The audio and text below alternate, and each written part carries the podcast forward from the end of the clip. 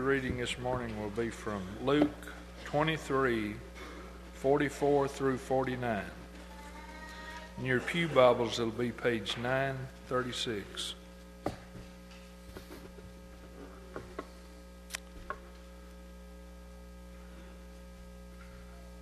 Now it was about the sixth hour, and there was darkness over all the earth until the ninth hour. Then the sun was darkened, and the veil of the temple was torn in two. And when Jesus had cried out with a loud voice, he said, Father, into your hands I commit my spirit. Having said this, he breathed his last. So when the centurion saw that what had happened, he glorified God, saying, Certainly this was a righteous man. And the whole crowd who came together to that sight, seeing what had been done, beat their breast and returned. But all his acquaintances and the women who followed him from Galilee stood at a distance, watching these things.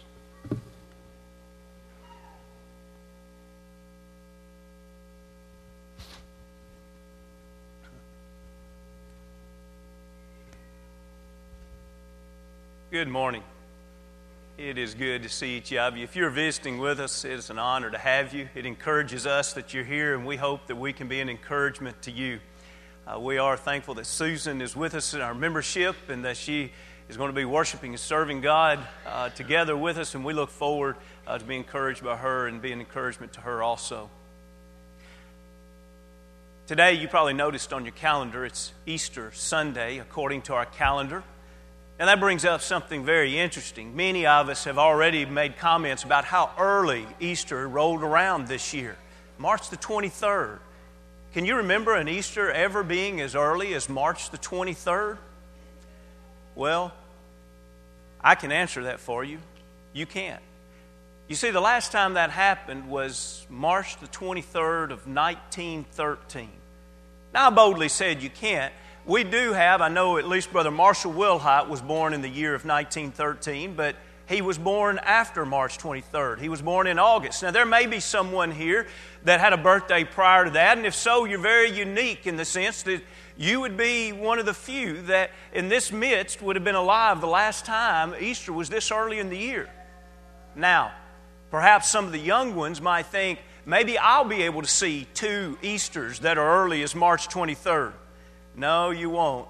You see, it'll be about another 152 years before that happens again. Along around 2160 will be the next time that it happens.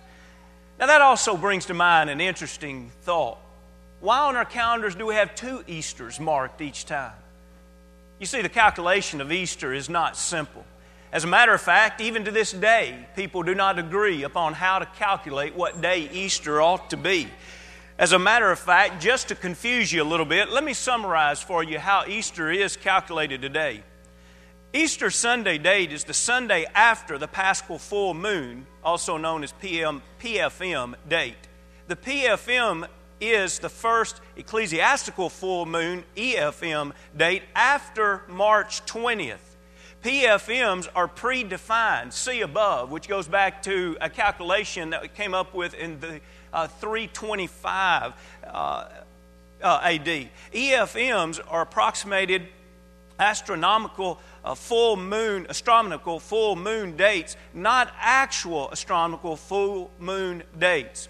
Some related facts. The PFM date is an EFM date that estimates an astronomical full moon date. PFM date in our Gregorian calendar always occurs within three dates before or after an astronomical full moon date. Therefore, Easter Sunday occurs around the time of astronomical full moon, but the astronomical full moon has nothing to do with determining Easter Sunday date. It goes on to talk about the dates have to range between March 22nd and April 25th. It will occur the same date 11 years later, except that will never happen more than four periods in a row.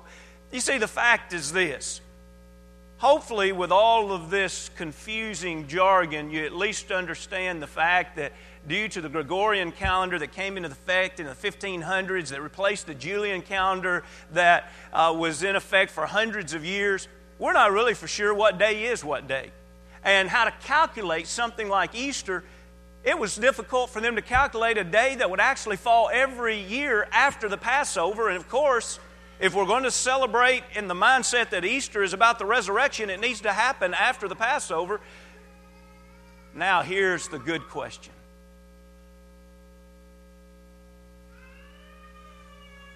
Are we in danger if we have it all wrong?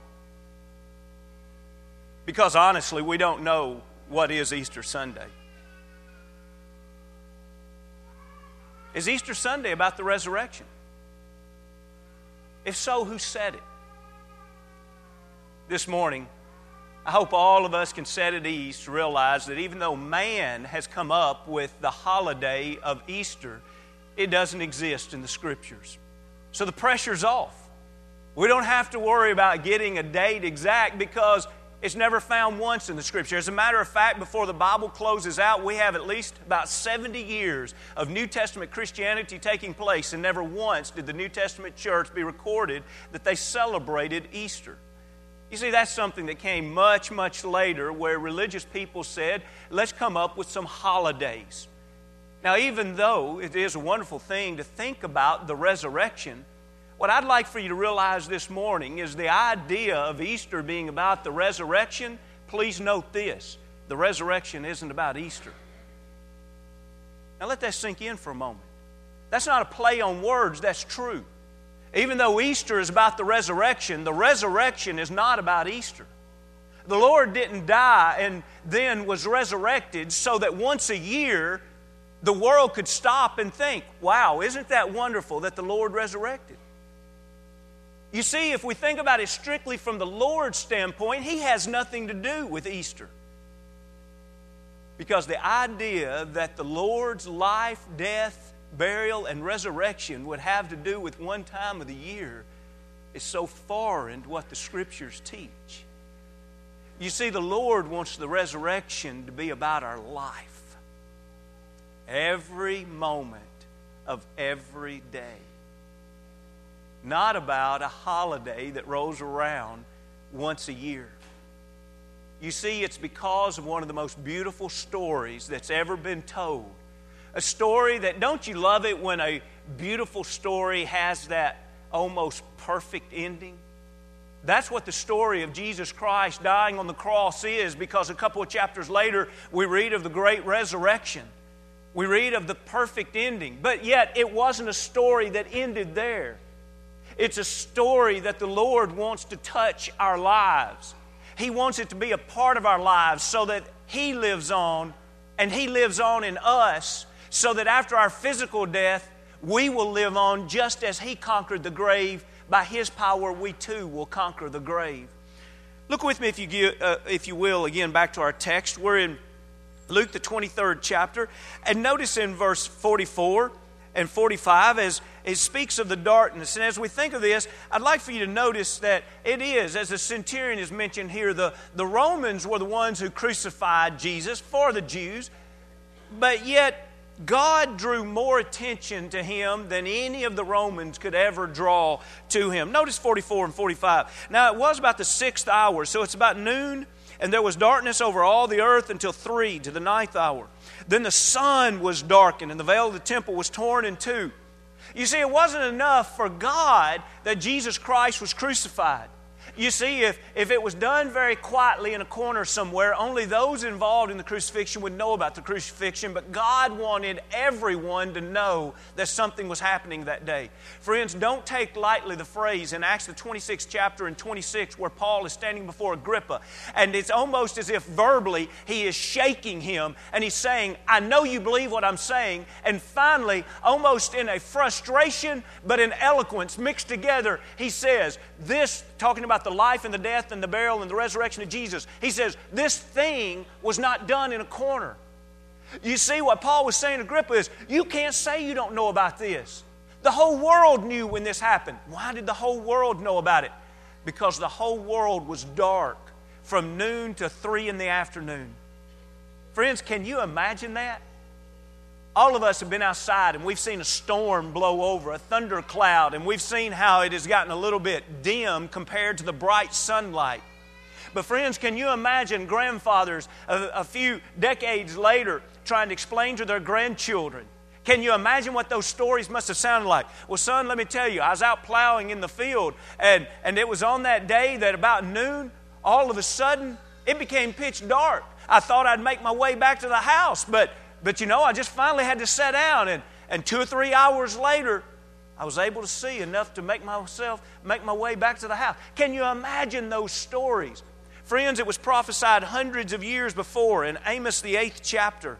Amos, the eighth chapter, here's what Amos would say about this proof that something was happening that would catch the attention of all the world. And Acts, the eighth chapter, and verse 9, and it shall come to pass in those days, says the Lord God, that I'll make the sun go down at noon, and I will darken the earth in broad daylight. I will turn your feast into mourning, and all of your sons into lamentation. I will bring sackcloth on every waist and baldness on every head. I'll make it like mourning for the only son, and its end like a bitter day. Yes, it was the mourning of an only son. And yes, it was dark from noon, just as it was prophesied. As a matter of fact, it did remain a discussion that went down in the historical writings. Look to this next slide and notice what Tertullian says in Apologeticum as he wrote, and this was about 200 AD, so this would have been about 160 or 70 years after, at least that much after the death of Jesus Christ. Now, I want you to think how long that is, but yet this is still remembered uh, almost a couple hundred years later. It, this is how it's recorded. At that moment of Christ's death, the light departed from the sun, and the land was darkened at noonday which wonder is related in your own annals and is reserved in your archives to this day. You see, he was recording it and then saying, You guys have seen it recorded over and over and over. You can't deny the fact that Jesus Christ lived. You can't deny the fact that when he died, there were supernatural things, as if to say, okay, you Jews and you Romans may crucify him, but God's saying, I'm going to make sure that the whole world knows that God is dying for their sins. Notice not only did he mention the darkness, but he also mentioned the veil in the temple. When you look at the end of 45, he says the veil of the temple was torn in two. Now, as we think about the veil in the temple, it was rent from top to bottom. And you and I can appreciate it. I don't know if we can ever appreciate this as much as if we were there and a part of the culture of the Jews. where they understood the teachings of God, that there was a most holy place. It was the mercy seat of God, and, and only the high priest would enter in there once a year, and no one else could enter in, or not even the high priest at other times of the year, unless their life would be taken. And there they could go in and make atonement for the sins of the people. In other words, a high priest had to go in on your behalf and on my behalf to make atonement for our sins. But yet, when Jesus died on the cross, this thick, heavy veil that was so tall and so thick, and no one had ever seen behind it except for the high priest, uh, and, and then upon his death, it was torn open and mankind was allowed to see in for the first time because Jesus became our high priest. His blood now was being sprinkled on the altar. His blood was allowing us to enter in without going through another human being into the presence of God. Turn with me, if you will, to Hebrews, the 10th chapter. Hebrews, the 10th chapter, he speaks of the blessing of Jesus dying and what it was for that veil to be rent in two, that Jesus took us through that veil. And I'd like for you to be turning there, and that in your Pew Bible is 1065, I believe it is. 1065. We're going to read the verses on the screen here, but we're going to see a couple more verses that's not on the screen here. Look in Hebrews, the 10th chapter, and think about the veil being rent and what it offers to us, beginning at verse 19. Therefore, brethren, having boldness to enter the holiest by the blood of Jesus Christ. You see, before Jesus died, it wouldn't have been bold to enter into the most holy place. It would have been foolish. You and I would have died. But now that Jesus had died for us, the veil is rent open, and with boldness now, we can go into the holiest by the blood of Jesus by a new and living way which He consecrated for us through the veil that is His flesh. Now we can go through the veil because of what Jesus has done. But now notice what this does for us. Now we have a high priest over the house of God. Now, he takes this teaching and he brings it down to us. Have you ever noticed that whenever we learn the Bible, but we don't say, What does that mean for me today? we really miss out? You see, it's the same way about the topic of the resurrection. If someone is thinking, well, the resurrection is a wonderful holiday to experience once a year, we've missed out because what we need to stop and ask ourselves is okay, the Lord is resurrected. What does that mean for me? What does that mean for me today? What does that mean for me each day of our life? Here, the resurrected Lord, His death and resurrection has rent the, the veil in the temple, and now it offers some blessings for us, but with these blessings come responsibilities. Notice the let us. It almost sounds like a salad. Let us. Notice the let us. You're going to see it three times. Because of Jesus dying, here's what it's supposed to do for us. 22. Let us draw near with a true heart in full assurance of faith, having our hearts sprinkled with an evil conscience and our bodies washed with pure water. You know, the high priest would take and sprinkle blood but now it's no longer the sprinkling of animal blood, but now it's the blood of Jesus Christ that was sprinkled, that now our evil conscience can be purified. Now, because of the blood of Jesus Christ, you and I can be washed. And that's what he's referring to at the end of that verse. We find that washing in the waters of baptism, Acts 22 and 16, but it's not the waters that wash us, as ironical as that is. It is the blood of Jesus Christ that washes us. Revelation 1 and 5 makes that very clear. And so here he speaks of that washing because the, the veil in the temple has been rent. We, with boldness, can have a relationship with the Heavenly Father. We can have the evil conscience taken away. By the blood of Jesus, we can be clean. So the question that I have to ask myself this morning is Have I responded to that resurrected Lord and have I been saved by His plan of salvation? Now, that alone is not enough. Notice the next let us, and you'll have to have your Bible open here, verse 23. He says, Let us hold fast the confession of our hope without wavering, for he has promised who is faithful. Once we're saved, he says, I want you to hold fast. You know, hold fast is very easy to define. The word hold fast means to grip and not let go. The Lord wants us to hold fast the profession of our faith, and He doesn't want us to be wavering. I tell you what, I'm faithful on Sunday, but I'm not on Friday night. I'm faithful this time of the year, but I'm not faithful this time of the year. I'm faithful in this phase of my life, but I'm not faithful in this phase of my life. And the Lord says, No, if we're going to be saved by the Lord, the life He's asking is for us to hold fast day in and day out it becomes a life and a relationship with God. Friends, the resurrected Lord is not about Easter. Even though Easter, in many people's mind, is about the resurrected Lord. The Lord has no desire for anyone to cling to Him one day a year. He says, I want to save you. And I want your new life to be a life that clings to me 365 days a year, not simply as a religious holiday. Now, he calls us to more action in 24, again with let us. And let us consider one another in order to stir up love and good works, not forsaking the assembly of ourselves together as the manner of some is, but exhorting one another, and so much the more as you see the day approaching. Let us be saved. Let us hold fast and live that life day in and day out. Let us be concerned about our fellow man. Let us make sure that we are the ones that are stirring up others to do good. How are we going to do that? One of the ways that God commands is when the church assembles, be there. Because that's a wonderful way to stir up others to worship, to learn about God, and to serve God.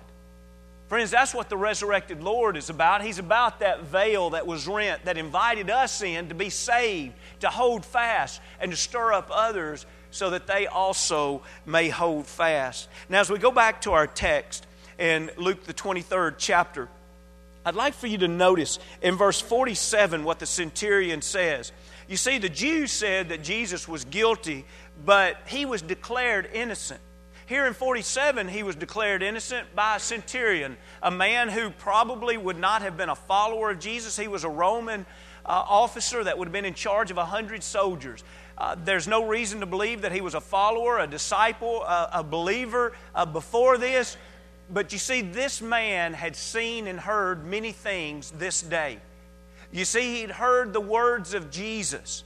Can you imagine how many times he had watched individuals be crucified because execution was very common under the Roman Empire. Now, today, execution is much less common. Uh, there are more countries around the world that do not execute than countries that do. But keep in mind, this would have been a common form of, of, of punishment, that of execution. And crucifixion would have been probably most common form of execution. Imagine how many individuals he saw crucified. How many did he see crucified that said from the cross, Father, forgive them, for they know not what they do? How many do you think he saw look down to make sure that their mother was going to be taken care of? Behold thy son, behold thy mother. How many do you think that he heard talking to God? My God, my God, why hast thou forsaken me? You see, this centurion not only heard words that he'd probably never heard from an executed man before, but he'd also seen the darkness that accompanied this crucifixion. He probably had heard word that the veil in the temple had been rent. The other Gospels tell us that there also was a quaking of the earth so violent that rocks were cracked in two, and that also there were some who had died that were resurrected at this moment and later would come out and walk the streets. He had seen and heard enough that day that in 47 he says, glorified God, saying, Certainly this was a righteous man. The Jews said he was guilty. Perhaps many of the Romans believed he was guilty. But this particular Roman man, he'd seen enough proof. In other words, he said, We just crucified an innocent man. Even Jesus declared his innocence. If you look back up in verse 46, do you notice the scripture that he quotes out of the Old Testament? He says, Father, into your hands I commit my spirit. That's a quote from the Psalms where David, in a time of suffering, as he was suffering innocently, cried out that cry that he was placing his life or his spirit into God's hands and knowing that God would take care of him, God would protect him from the enemies, God would take care of the vengeance. You see, the very fact that he chose these words, he was choosing the words of an innocent, suffering individual. Even Jesus was making a statement I'm not guilty. You see, that brings us to a third thought.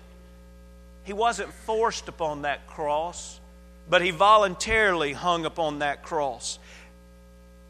Notice in 46 it says, and he breathed his last. You see, he voluntarily stayed upon that cross until the very, very end.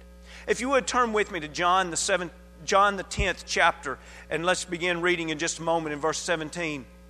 In John the 10th chapter, I'd like for you to think for just a moment about Jesus Christ on the cross. And think about the willingness, the voluntary way in which he stayed there. In John 10 and 17, it says, Therefore my Father loves me because I lay down my life that I may take it again. No one takes it from me, but I lay it down to myself. I have power to lay it down and I have power to take it up. The command I have received from my Father. This is powerful. To think that Jesus Christ suffered all of this in a voluntary sense. I'd like to ask you to use your imagination for just a moment. I'd like for you to imagine that where you're sitting, as long as you sit there, you're going to be tormented for hours. It's going to begin at an evening, and you will be laughed and mocked and ridiculed all night. The next morning, the torture and the lashing across your back with a whip will continue. You will eventually have nails that go through your hands and feet, and you will eventually, by three the next afternoon, suffer a death of suffocation. If you can imagine a beard being plucked, thorns being pressed upon your brow, if you can imagine the pain of nails and the sorrow and the pain of being mocked and suffocation. Now, note this. Please imagine this with me. It begins in just a moment. You're going to start feeling the shame, you're going to start feeling the pain. But now, here's the announcement. At any time, if you would like for that pain to stop, just stand up and walk out of the room. No one's going to force you to stay in your seat. That's simple. That's simple. Just stand up and walk out of the room. Don't confuse the facts that nails held Jesus to the cross physically. The reality, there was only one thing that held him to the cross, and it was his will to die for you. Easier than you could say, I've had enough pain, I'm walking out of this room. Easier than you could do that, Jesus Christ could come off the cross. At any given time, he could have called bands of angels to defeat the enemy.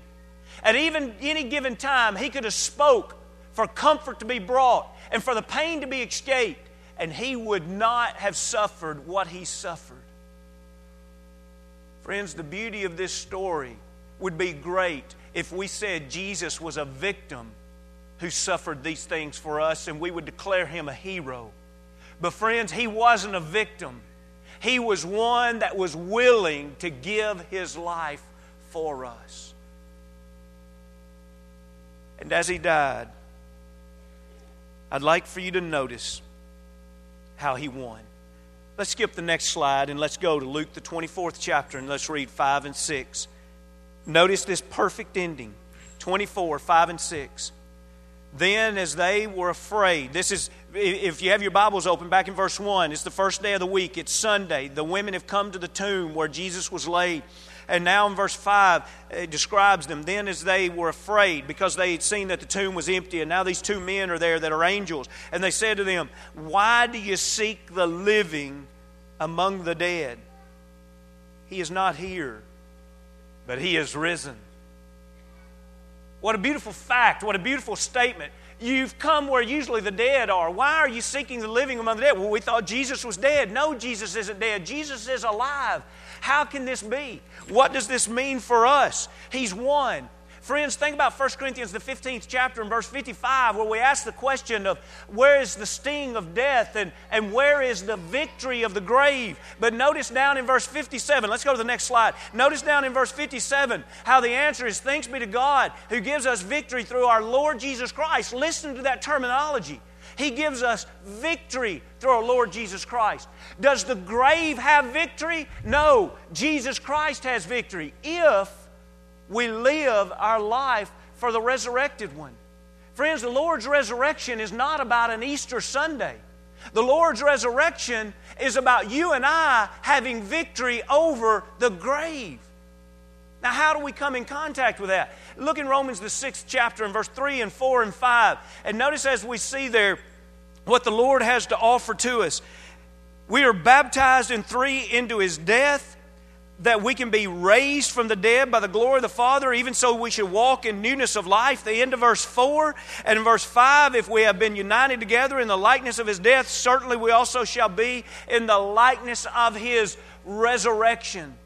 Friends, He's resurrected. And what that means for us is He wants to resurrect us from a spiritual death. Sin separates us and destroys us spiritually, and the Lord wants to save us. If we're willing to be buried with His death in baptism, as God raised Jesus from the dead, He wants to raise us from the dead. What does that mean for us? Life on this earth, living with the Lord, saved because of God's grace and God's forgiveness. What does that mean for us? Let's close with this verse. 1 Thessalonians, the fourth chapter. If you have your Bibles, 1 Thessalonians, the fourth chapter. Notice beginning at verse 13, we have some beautiful writing. You see, the Lord's resurrection is not only about our salvation, but it's about the fact that every one of us will die. Every one of us will breathe our last breath. What about after that? There's nothing to fear as long as we have lived our life for the resurrected Lord. That's what this whole paragraph, beginning at verse 13 through 18, is all about. It's written to comfort us. And as we see in verse uh, 14, he talks about those who are asleep in Jesus. How do you die in Jesus? You have to live in Jesus. The passage we just read in Romans 6, we're baptized into Jesus and we rise out of that to walk in newness of life. So we're baptized into Him and then we walk with Him. That's how we live in Jesus. And then when we live that life into our death, that's how we die in Jesus. What does this mean in 16? For the Lord Himself will descend from heaven with a shout, with the voice of an archangel and the trumpet of God, and the dead in Christ Christ will rise first. Friends, all of those who have lived their life for the resurrected Lord will be the first ones to resurrect and then be delivered to the Father in heaven. What a wonderful, wonderful story with a perfect ending. Jesus died voluntarily because he loves us and he conquered death by being resurrected. And we too can have a spiritual resurrection of baptism to live for the resurrected Lord so that when we breathe our last, it's just a moving from this earth to be with the Lord forever. This morning, if you're not living for the resurrected King, this morning would be a wonderful time for the resurrection to affect every day of your life from here out. If we can help you in any way with that comes, we stand as we sing.